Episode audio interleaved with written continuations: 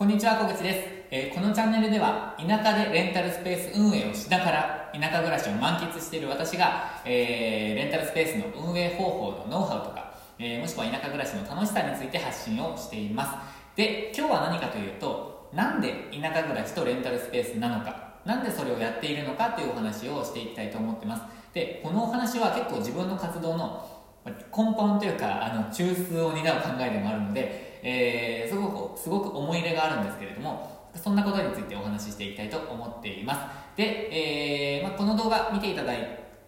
見ていただいたらですね、まあ、田舎暮らししてみたいなと思っている方とか、えー、なんか田舎でもうすでに住んでいる人でもレンタルスペースちょっとやってみようかなって思っていただけるきっかけになるんじゃないかなと思っていますのでぜひ気になる方は最後までご視聴いただければと思いますそして参考になったこれからの発信も気になるという方はチャンネル登録をぜひよろしくお願いしますということで本題なんですけれども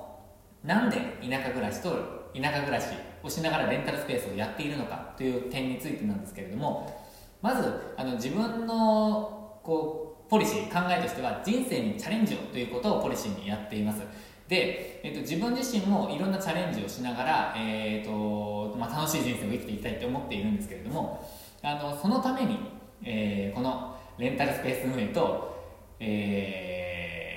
と田舎暮らしをやっています。でそしてそれに基づいて自分は YouTube の発信とか Twitter ヒマラヤのラジオとか、えそしてブログの更新とかもやっているっていう状況です。さらになんですけれどもこのレンタルスペース自体もそれに基づいて自分はやっています。えー、ここで、えーまあ、例えば練習される方とか利用する方にとってもここで練習したことで世に出てもらうとかもしくは自分の趣味の世界をすごく広げたいとか、えー、さらに趣味で終わらせずに先生としてやってみたいという方の後押しもしたいと思っていますし、えー、そういった方がもしかしたらインターネットで日本中の人もしかしたら世界中の人に発信をしていきたいという方の後押しとお手伝いもしていきたいと思っているのでこのレンタルスタジオ自体も、えー、チャレンジしてもらいたいと思ってやっているっていうのがちょっと前提になってきます。でも、えー、とはいえ自分のチャレンジが、まあ、やっぱり、えー、最終的な目標だったりもするので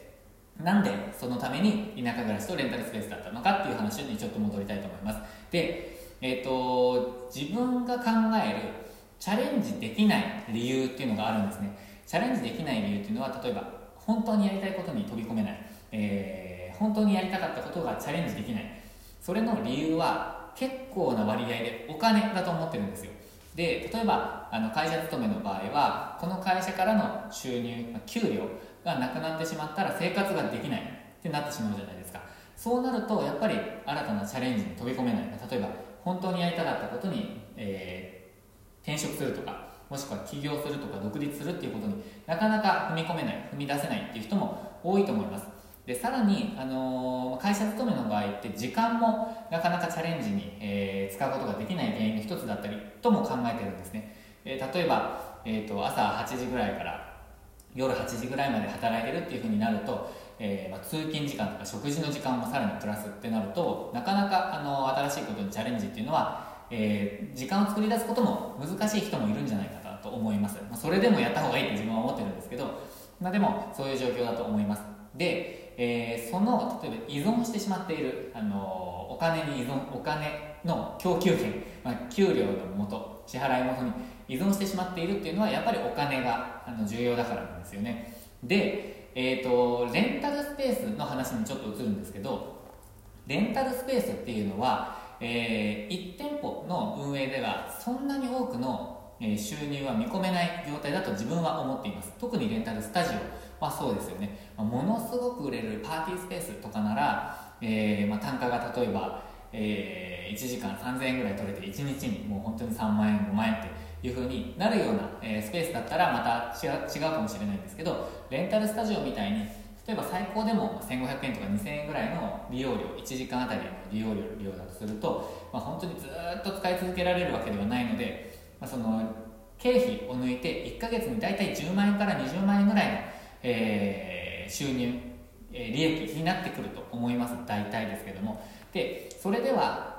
あの十分なお金と言えないかもしれないんですけどここで、えーと、出てくるのが田舎なんですよね、えーと、都会ではその金額で住むことができなかった。生活することができなかったとしても、えっと、田舎ではそれでも生活できるんですよ、え田舎だったら、まあ、極端な話家族3人でも15万円ぐらいあれば、えー、十分生きていける生きていけるっていう最低限をあの想定はしてないんですけれども普通に生活をしていけるような、えー、場所です。で自分の場合は東京にいた頃からえー、多分なんですけど生活費は半分ぐらいになっているはずです、えーと、家賃は単純に半分になりました。半分でも今の家はちょっと高いぐらいですね、えーと、ちょっと子供がいるので1歳の子供がいるので、えー、もうドタバタ騒いでも泣いても声を上げても、えー、隣とかあの下の人に気にならないようにちょっと平屋の一軒家っていうのをの賃貸を選んでいるので少しあの平均より高めなんですけれどもそれでも生活費は半分です。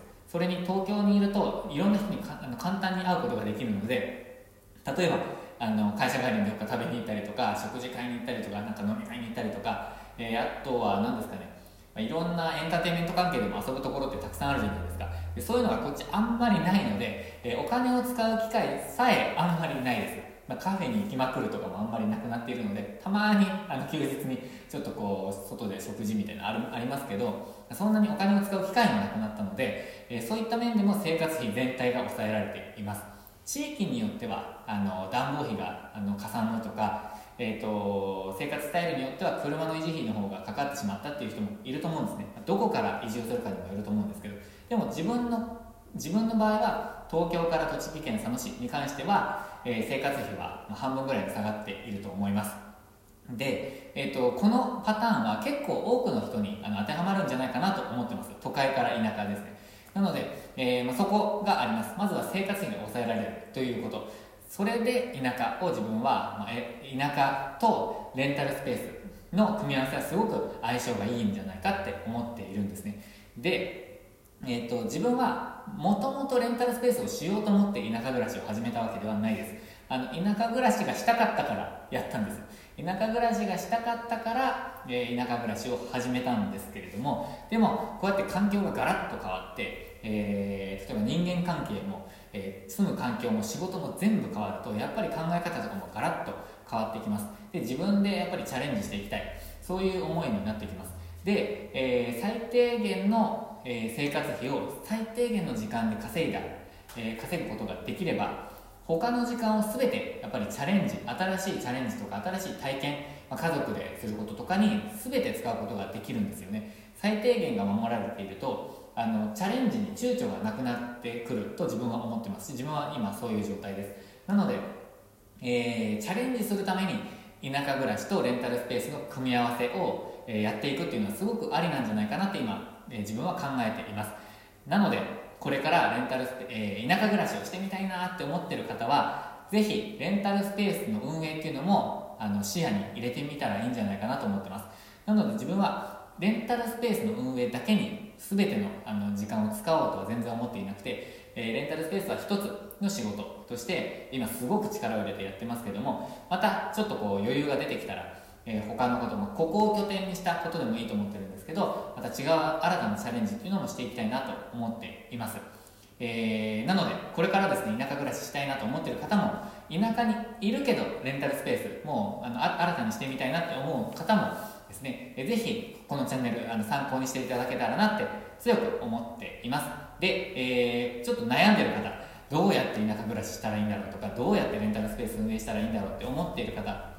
に関してはぜひあの公式 LINE からあの私無料相談っていうのを受けているので、えー、お気軽に、えー、ぜひお問い合わせください。概要欄に載ってますのでお問い合わせください。でこれまで寄せられた、えーと、ご質問ではあの具体的に、まあ、レンタルスペース運営はどうすればどうすればいいんですか？とか物件探しが難しいですとか。で田舎暮らしって実際どうなんですか？とか脱サラどうやったんですか？とかいろんなあの多岐にわたる質問を受けてますので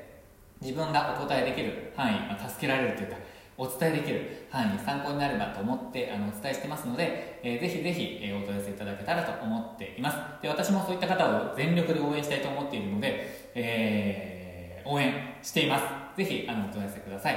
ということでこのチャンネルでは引き続き田舎でレンタルスペース運営のノウハウとかえー、集客方法とかそういったことも、発信しながら田舎暮らしの楽しさというのも発信していきます。そして、えー、人生にチャレンジをテーマにこうチャレンジに至ることとか何ていうんですかチャレンジの仕方とかコツとかもしくは目標達成についてなんかもあの発信していきたいと思ってますので気になる方ぜひチャンネル登録をよろしくお願いします、えー、公式 LINE とかえー、Twitter でも日々あの情報発信していますのであ公式 LINE は日々情報発信してないんですけど、まあ、無料相談を受けてます。で Twitter は日々、えー、発信していますので、えー、ぜひよろしもしよろしければフォローをお願いします。ということで最後まで今日もご視聴いただきましてありがとうございました、えー、今日もチャレンジできる一日にしていきましょう。